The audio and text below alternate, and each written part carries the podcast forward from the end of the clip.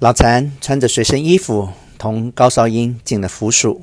原来这山东府署是明朝的齐王府，故许多地方仍用旧名。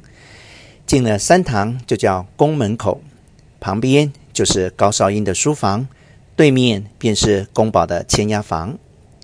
方到绍英书房坐下，不到半时，只见公保已经从里面出来，身体甚是魁梧，相貌却还仁厚。高绍英看见，立刻迎上前去，低低说了几句。只听庄公宝连声叫道：“请过来，请过来！”便有个差官跑来喊道：“公保，请铁老爷。”老残连忙走来，向庄公宝对面一站。庄云久木得很，用手一伸，腰一喝，说：“请里面坐。”差官早将软帘打起。老残进了房门，深深做了一个揖。公保让在红木炕上首坐下，绍英对面相陪。另外搬了一张方鸡凳在两人中间。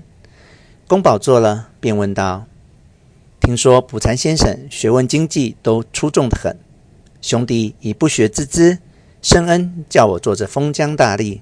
别省不过尽心立志就完了，本省更有这河工，实在难办。”所以兄弟没有别的法子，但凡闻有奇才异能之士，都想请来，也是集思广益的意思。倘有见到的所在，能指教一二，那就受赐的多了。老残道：“公保的正声有口皆碑，那是没有得说的了。只是和公一事，听得外边议论，皆是本假浪三策，主不与和真谛的。”公保道。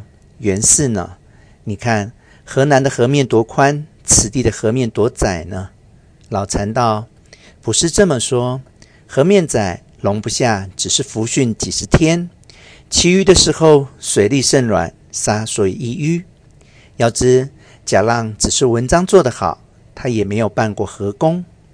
贾浪之后不到一百年，就有个王景出来了，他治河的法子乃是从大禹一脉下来的。”专主与易洪水的意志，与贾浪的说法正相反背。自他治过之后，一千多年没河患。明朝潘季寻、本朝景文香皆略访其意，遂想声明。公保想必是知道的。公保道：“王景是用何法子呢？”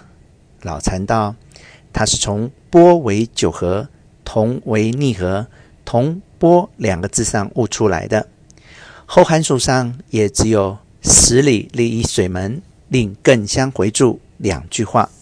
至于曲中曲折，亦非钦盖之间所能尽的。龙慢慢的做个缩帖承揽，何如？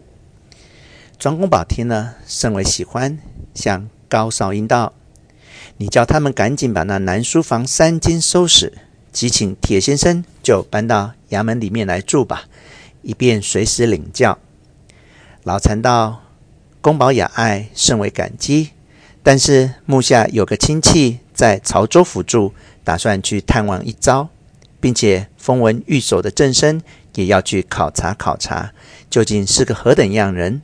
等鄙人从潮州回来，再领公保的教吧。”公保神色甚为样样。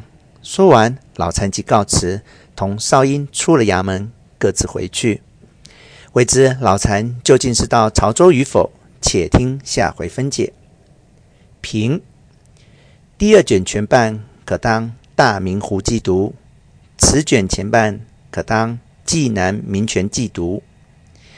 北柱楼一席话，个人具有不满欲贤之意。此以入不拾遗四字美名，无人敢直发其间。亦有省城距潮州较远，未能。得其阙号。济南府署相传为齐王府，署中有东朝房、西朝房、宫门口、东宫、西宫、五凤楼、五朝门等名目，至今仍旧。庄秦国公延揽海内名士，有见善若不及之事。